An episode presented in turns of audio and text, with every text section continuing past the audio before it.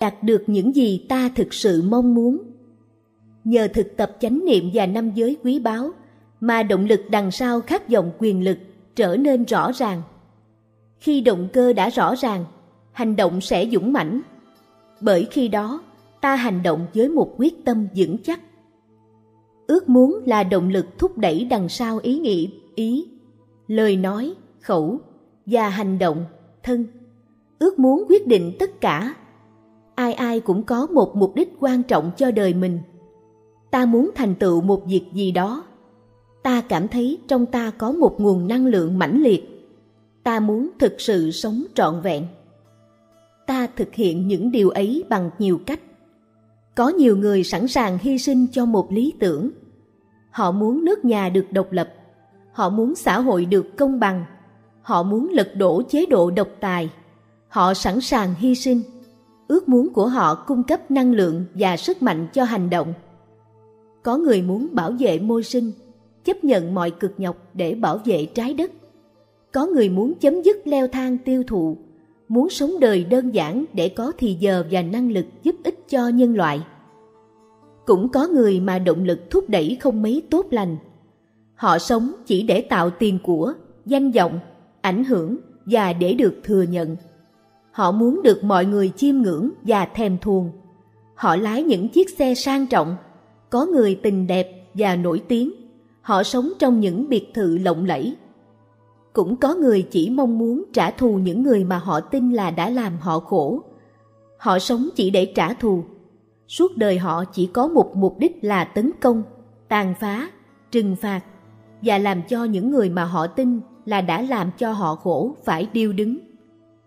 Họ sẵn sàng làm nổ máy bay, sẵn sàng mang bom tự sát. Họ muốn trả thù. Họ cho rằng họ là nạn nhân của bất công. Họ muốn những quốc gia kia, những nhóm người kia phải khổ đau, tủi nhục. Ước muốn ấy là nền tảng của cuộc sống, là căn bản hành động của họ. Những người ấy khước từ hạnh phúc, bởi nếu động lực là trả thù là chạy theo danh tiếng, vinh quang và quyền năng thì ta sẽ vô cùng đau khổ. Bụt đã dùng một hình ảnh bi thảm để mô tả mãnh lực của ước muốn. Một thanh niên bị hai người lực lưỡng lôi đến một hầm lửa. Hai người kia mạnh hơn chàng nhiều và muốn liện chàng vào hầm lửa. Chàng thanh niên không muốn chết, nhưng anh ta không cưỡng lại được. Bụt đặt câu hỏi. Hai người lực lưỡng đó hai người muốn liện chàng thanh niên vào hầm lửa là ai? Đó là ham muốn, chạy theo những gì mà ta tin là hạnh phúc, chạy theo đối tượng của tham dục, quyền hành, dục lạc, tiền tài. Trước khi thành đạo, Thái tử Tất Đạt Đa đã tu tập trong sáu năm trời để thành một người tự do, giác ngộ và giải thoát. Thái tử đã chứng kiến bao nhiêu đau khổ trong gia đình, xã hội và xứ sở của Ngài Ngài lìa bỏ gia đình và khước từ địa vị Đông Cung Thái tử. Động lực quyết định của Ngài là tâm từ bi, chứ không phải ý muốn trốn tránh trách nhiệm. Thái tử Tất Đạt Đa muốn diệt trừ khổ đau của mình để rồi có thể cống hiến cho nhân loại con đường thoát khỏi khổ đau. Đây là mong ước sâu xa nhất của Thái tử Tất Đạt Đa và điều ấy đem lại cho Ngài hạnh phúc vô biên cũng như giúp Ngài có đủ can đảm và sức mạnh để vượt qua bao gian lao. Chúng ta gọi ước muốn hay tác ý này là Bồ Đề Tâm. Bồ Đề Tâm là tâm thương yêu, tâm giác ngộ. Bồ Đề Tâm cũng có thể được dịch là tâm hiểu biết. Bởi vì hiểu biết là căn bản của thương yêu.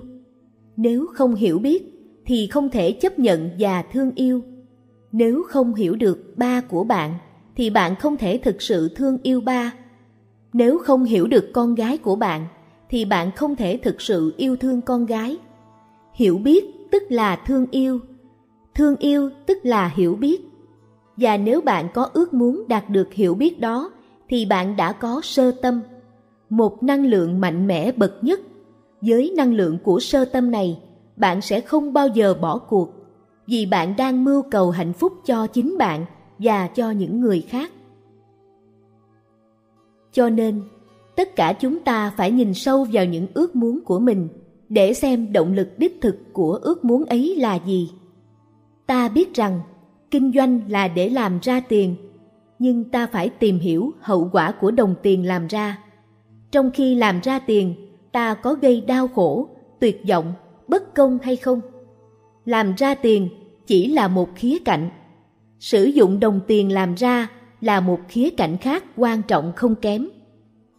Đồng tiền có thể dùng để đem lại an vui trong đời sống. Ta dùng tiền mua thuốc men, chữa bệnh, mua thực phẩm để cứu đói. Nhưng với đồng tiền, ta cũng có thể hủy diệt sự sống. Phải nhìn sâu để thấy rõ, phải chăng đồng tiền là yếu tố duy nhất có thể đem lại hạnh phúc? Động lực nào thúc đẩy những nhà doanh nghiệp, chính trị nghệ sĩ, thể thao, khoa học. Phải chăng là quyền hành, danh vọng và giàu sang? Quyền hành, danh vọng và giàu sang có thể là những phương tiện giúp ta làm việc hiệu quả hơn. Nhưng phải nhớ rằng, tự chúng không thể đem lại cho ta hạnh phúc hay giúp ích người khác. Ta có thể bị tự ái, ý thức trách nhiệm đánh lạc hướng. Ta có thể tự đánh lừa mình cần phải quán chiếu sâu sắc ước vọng sâu kín của mình để thấy rõ bản chất của nó.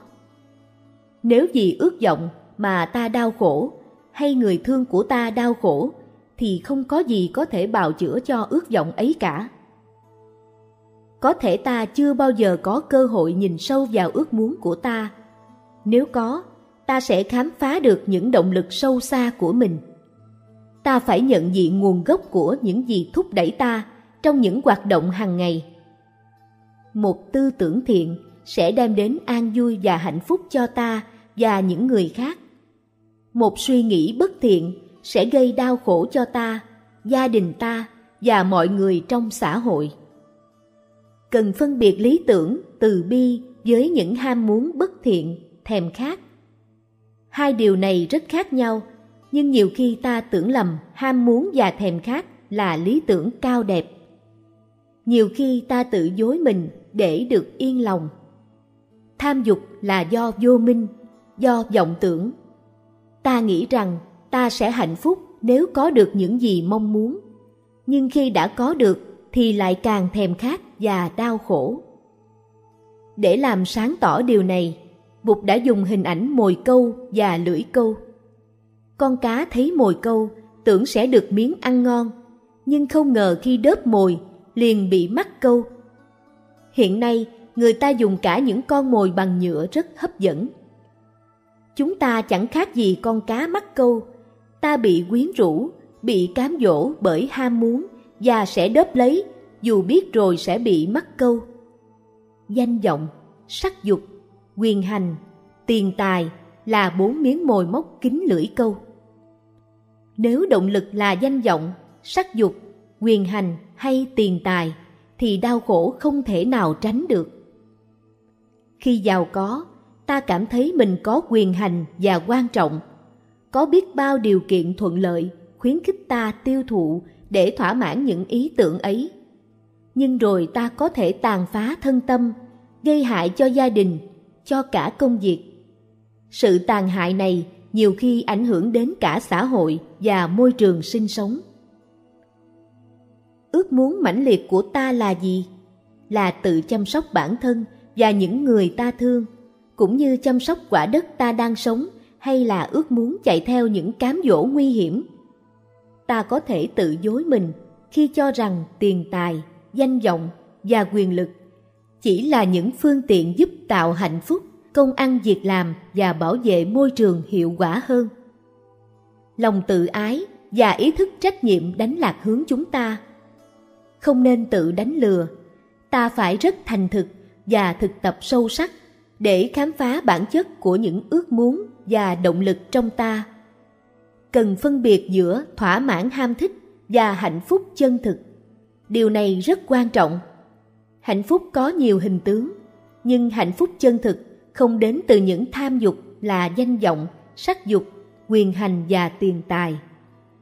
Bụt lấy hình ảnh một con chó chạy theo một khúc xương khô nó cạp lấy khúc xương mà nhai mà gặm mặc dù trên khúc xương chẳng dính một chút thịt nào Con chó không được chút gì bổ béo, nhưng nó cứ ôm lấy khúc xương và không chịu nhả. Chúng ta cũng hành xử y như vậy. Tham dục không bao giờ đem lại hạnh phúc, nhưng mà ta vẫn cứ theo đuổi. Bụt cũng lấy ví dụ của người cầm cây đuốc mà đi ngược gió. Cầm đuốc ngược gió thì bị cháy tay. Tham dục cũng thế, nó sẽ đốt cháy ta. Tham dục không cho ta hạnh phúc, tham dục thiêu đốt ta, và hơn thế nữa, có thể quỷ diệt ta. Bụt lại cho một ví dụ khác. Một người khát nước tìm vào căn nhà trống, người ấy thấy một chai nước, bèn cầm lên định uống. Nhưng khi sắp uống thì có người đến và la lên, đừng uống, trong chai có thuốc độc. Nhưng vì khát nước quá, người ấy vẫn cứ uống nước trong chai. Bốn loại tham dục nói trên, danh vọng, sắc dục, quyền hành và tiền tài cũng giống y như vậy. Đôi khi trí thông minh cho ta biết rằng muốn cái này, muốn cái nọ là nguy hiểm, là sẽ đau khổ, nhưng ta không cưỡng được. Nếu không có một bậc thiện tri thức hay một tăng thân khuyên nhủ hay ngăn cản, thì ta sẽ làm những việc mà ta đủ thông minh và sáng suốt để biết rằng những việc đó là không nên, không đúng. Ta thèm khát vì không biết rõ chân tướng đối tượng của sự thèm khát. Đừng khinh bỉ tiền tài, sắc dục, quyền hành và danh vọng. Chỉ cần nhìn cho sâu để thấy cho rõ rằng chạy theo những thứ đó thì sẽ không bao giờ thỏa mãn mà chỉ hứng chịu vô vàng đau khổ. Thèm khát cũng giống như nước mặn, càng uống càng khát. Ta chạy theo tiền tài, tin rằng khi có tiền, chỉ khi nào có tiền ta mới hạnh phúc. Nhưng khi đã có đồng tiền trong tay, ta lại cho là chưa đủ, vì ta luôn muốn có thêm nhiều nữa. Thèm khát có thể nhận chìm chúng ta. Bụt lấy ví dụ, một chú chim nhỏ đánh cắp một miếng thịt và bay đi. Khi bay lên cao, nó bị một con chim lớn bay theo, muốn giành lấy miếng thịt. Mặc dù biết rằng nếu không chịu nhả miếng thịt ra thì con chim lớn sẽ giết chết nó để đoạt miếng thịt, nhưng nó vẫn không chịu nhả. Những gì ta theo đuổi thực ra chỉ là ảo tưởng. Với chánh niệm, ta có thể thấy ngay là chúng không đáng chi cả. Thử nhìn sâu vào bản chất của tiền tài, đối tượng của thèm khát, ta sẽ thấy rằng tiền tài không đáng để thèm khát cho lắm. Ta cần tiền cho những nhu cầu sinh sống căn bản, nhưng đâu cần quá nhiều. Khi quán chiếu sâu sắc bản chất của đối tượng thèm khát, ta sẽ không chạy theo thèm khát nữa và sẽ được tự do. Trong chiều sâu tâm thức, ai cũng muốn được tiếp nối, muốn có con nối dõi. Người xuất gia cũng có ước muốn được tiếp nối. Tuy nhiên, ước muốn này được thể hiện trên bình diện tâm linh. Người nối dõi những người xuất gia là con cháu tâm linh của họ. Họ có thể hoàn toàn thỏa mãn với sự tiếp nối tâm linh này. Tình yêu nam nữ có liên quan với ước muốn được tiếp nối. Điều này không có nghĩa là sinh con đẻ cháu là lý do chính đáng duy nhất của quan hệ tình dục. Khi yêu, người ta muốn bày tỏ tình yêu của mình. Tình dục là một cách để thể hiện tình yêu, nhưng đó không phải là cách duy nhất. Nếu bạn nghĩ rằng đó là cách duy nhất thì bạn lầm. Ngoài tình dục, còn có nhiều cách thể hiện tình yêu mà chúng ta vẫn có thể hạnh phúc với nhau. Nếu không thấy rõ điều này, ta sẽ tưởng rằng liên hệ tình dục là cách duy nhất để bày tỏ tình yêu và ta sẽ bị tình dục ám ảnh. Tình yêu là khi người mẹ ôm con trong vòng tay. Tình yêu thể hiện khi người cha nói chuyện với con trong điện thoại. Vấn đề là làm sao để tỏ bày tình yêu mà vẫn giữ trọn hạnh phúc. Nếu bạn không tôn trọng thân thể của người kia thì đó không phải là tình yêu. Tình dục mà không có sự kính trọng, dịu dàng, từ bi thì tôi không cho đó là sự tỏ bày chân thực của tình yêu mà chỉ là một hành động của thèm khát, bạo động và bất kính. Trong liên hệ tình dục cần có tình yêu chân thực. Nếu không, ta chỉ gây ra đau khổ cho bản thân và cho người kia mà thôi. Cách bày tỏ tình yêu chân thực phải đồng nghĩa với ước muốn đem lại hạnh phúc, giải trừ khổ đau và xóa đi sự xa cách. Cho nên, tình dục có thể mang tính chất tâm linh rất sâu đậm và là một hành động rất đẹp. Sự bất kính sẽ hủy diệt tình yêu. Phải tự hỏi rằng liên hệ tình dục này có gây ra đau khổ hay không? Đôi khi người kia chưa sẵn sàng. Nếu cưỡng bức, tức là không tôn trọng, không thương yêu. Cũng như khi ta mời ai đó uống trà, nếu người ấy đang bận việc, không có thì giờ hoặc không thích uống trà mà ta cứ ép phải uống, thì ta không phải là một người bạn chân tình, một người bạn thực sự thương yêu. Tôn trọng là chất liệu hàng đầu của thương yêu. Tôn trọng không những phần tâm linh mà cả phần thể xác. Bởi vì thân và tâm là một.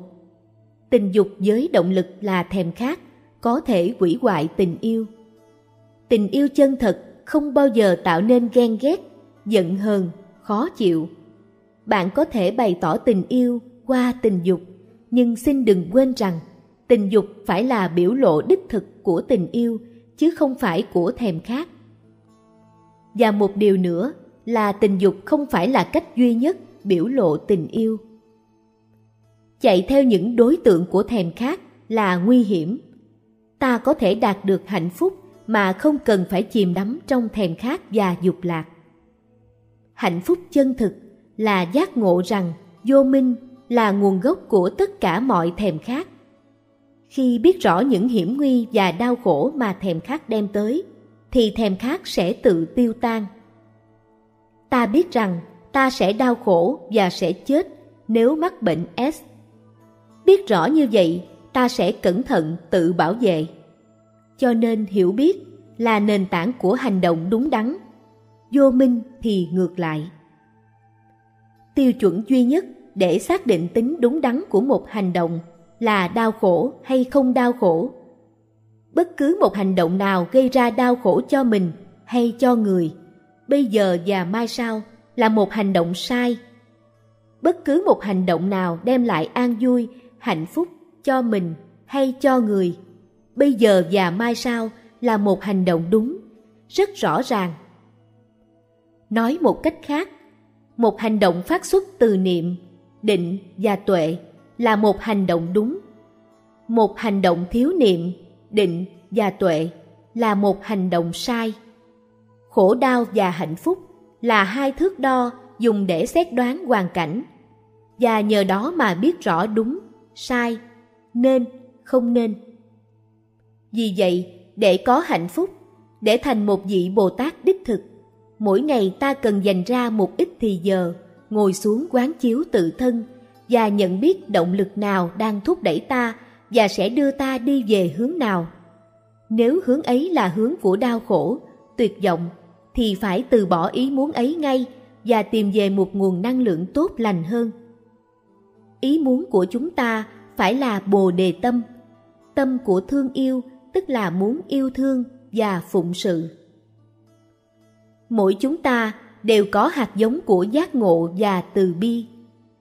Trong đạo Bụt, một vị Bồ Tát là một người sống tỉnh thức, chánh niệm và có ước nguyện giúp những người khác sống tỉnh thức, chánh niệm và hạnh phúc.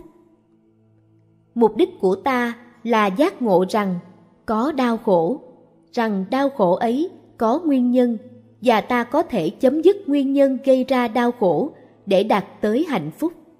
Con đường của hiểu biết và thương yêu là con đường đưa tới hạnh phúc chân thực. Ta không thể được coi là Bồ Tát và sẽ mất phương hướng nếu không có chí nguyện giúp đời, đem lại giải thoát, an vui cho những người khác. Còn nếu có chánh niệm và ý thức rõ về chí nguyện của mình, thì tất cả chúng ta liền trở thành những vị Bồ Tát những bậc giác ngộ với hạnh nguyện bảo hộ mọi loài. Với tâm từ bi rộng lớn, với tuệ giác và giác ngộ, bạn sẽ hành động như một vị Bồ Tát dưới hình tướng của một nhà doanh nghiệp, nhà khoa học, nhà chính trị, nghệ sĩ hay một bậc phụ huynh. Vị Bồ Tát tu tập nghệ thuật sống hạnh phúc trong giờ phút hiện tại và hiện thân dưới nhiều hình tướng. Không cần khoác áo thầy tu không cần phải đạt tới quả vị giác ngộ không cần có một nguồn lợi tức nào đó, không cần phải đạt được một điều gì. Bạn có thể giữ được niềm vui, hạnh phúc và tự do của một vị Bồ Tát trong khi vẫn mặc áo vest, thắt cà vạt hay mặc quần jeans. Khi tràn đầy niềm vui, hạnh phúc và tự do thì bạn có thể chia sẻ niềm vui, hạnh phúc và tự do ấy với mọi người. Một vị Bồ Tát vẫn có thể có những khối sợ hãi, lo lắng, buồn đau trong thân tâm, nhưng vị Bồ Tát ấy có khả năng trở về với tự thân để chăm sóc thân và tâm, để nhận diện những khối sợ hãi, buồn khổ, đau nhức ấy và chuyển hóa chúng thành từ bi, thương yêu, hiểu biết và vững chãi. Đau khổ là một phần không tránh khỏi của cuộc sống, nhưng hạnh phúc cũng nằm trong tầm tay. Đây chính là cốt tủy của bài pháp về bốn sự thật cao quý, tứ diệu đế của Bụt. Bốn sự thật ấy có thể áp dụng cho tất cả mọi giới, từ giới doanh nghiệp đến giới xuất gia. Sự thật thứ nhất là có đau khổ. Sự thật thứ hai là có nguyên nhân gây nên đau khổ. Sự thật thứ ba là hạnh phúc là điều có thể. Sự thật thứ tư là có con đường đưa tới hạnh phúc. Phải phân biệt giữa sự thật thứ nhất và sự thật thứ ba. Sự thật thứ nhất, tiếng Sanskrit là Dukha, đau khổ. Sự thật thứ ba là Sukha, hạnh phúc. Hai sự thật ấy rất khác nhau. Nhiều khi ta lầm lẫn hạnh phúc với ham muốn, thèm khát. Không cần sợ đau khổ, ta có thể đối mặt với đau khổ. Nếu cứ chạy trốn đau khổ, ta sẽ không bao giờ có cơ hội chuyển hóa nó. Bụt dạy chúng ta phải nhìn đau khổ từ tận cội nguồn gốc rễ của chúng. Cách chúng ta ăn uống, tiêu thụ đã gây bao đau khổ. Bụt nói, nếu ta quán chiếu sâu sắc bản chất của chúng và nhận diện được nguồn thức ăn nuôi dưỡng đau khổ, tức là ta đã đi trên con đường giải thoát. Những ai muốn thành một vị Bồ Tát thì cũng phải làm như vậy. Phải trở về với tự thân, chăm sóc thân tâm, nhận diện khổ đau để có thể ôm ấp và chuyển hóa khổ đau.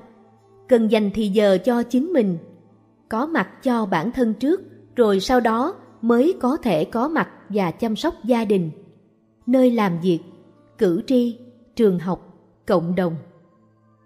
Là nghệ sĩ hay thầy giáo, là cha mẹ hay nhà chính trị, bạn đều có khả năng là một vị Bồ Tát và thức tỉnh rất nhiều người.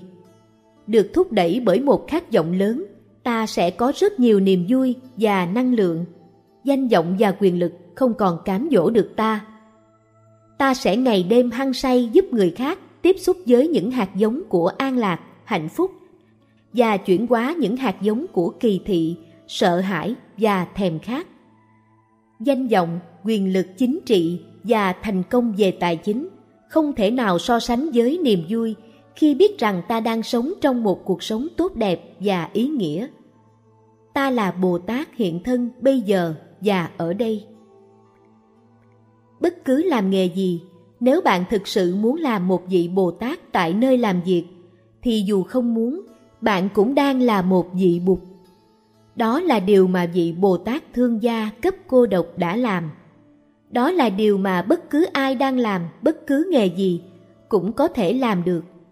Thực sự có mặt, thực sự sống với trái tim từ bi, và từ đó cùng với sự nâng đỡ của tăng thân chúng ta có thể mang lại sự chuyển hóa, niềm vui và hạnh phúc tới mọi người.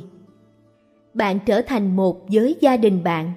Bạn đang tham dự vào sự nghiệp giác ngộ và chuyển hóa. Bạn đang đi trên con đường tu tập mầu nhiệm. Quyền lực chỉ có ích khi đem lại hạnh phúc cho ta và mọi người xung quanh. An lạc và hạnh phúc là điều quan trọng nhất trong cuộc đời. Thế mà gần cả cuộc đời chúng ta chỉ biết đau khổ, chạy theo tham dục, mãi miết đi tìm kiếm hạnh phúc nơi quá khứ hay trong tương lai mà quên đi mất những mầu nhiệm trong giây phút hiện tại. Vẫn biết rằng mục đích tối hậu của doanh nghiệp là lợi nhuận, nhưng lợi nhuận ở đây phải có nghĩa là hưởng lợi lạc. Là một vị Bồ Tát, ta được hưởng rất nhiều lợi lạc. Nếu kiếm lợi nhuận mà đem lại an vui, thì việc làm của ta không có gì là sai trái. Ta có thể vẫn kiếm lợi nhuận mà không tàn hại, mà phát huy công bằng xã hội, đem lại hiểu biết và giảm thiểu khổ đau. Muốn thế, phải ngưng chạy theo quyền hành, tiền tài, danh vọng và sắc dục. Bốn thứ ấy đi liền với nhau, không thực tập chánh niệm, ta sẽ là nạn nhân của chúng. Nhìn sâu, ta thấy rằng vẫn có cách tham dự vào thế giới kinh doanh, đồng thời đem lại hạnh phúc cho ta và những người khác. Công việc của ta có ý nghĩa khi nó đem lại lợi lạc cho nhân loại và môi trường. Cũng là kiếm tiền, nhưng kiếm tiền một cách có ý nghĩa, bởi vì nó đem lại an vui cho thế giới.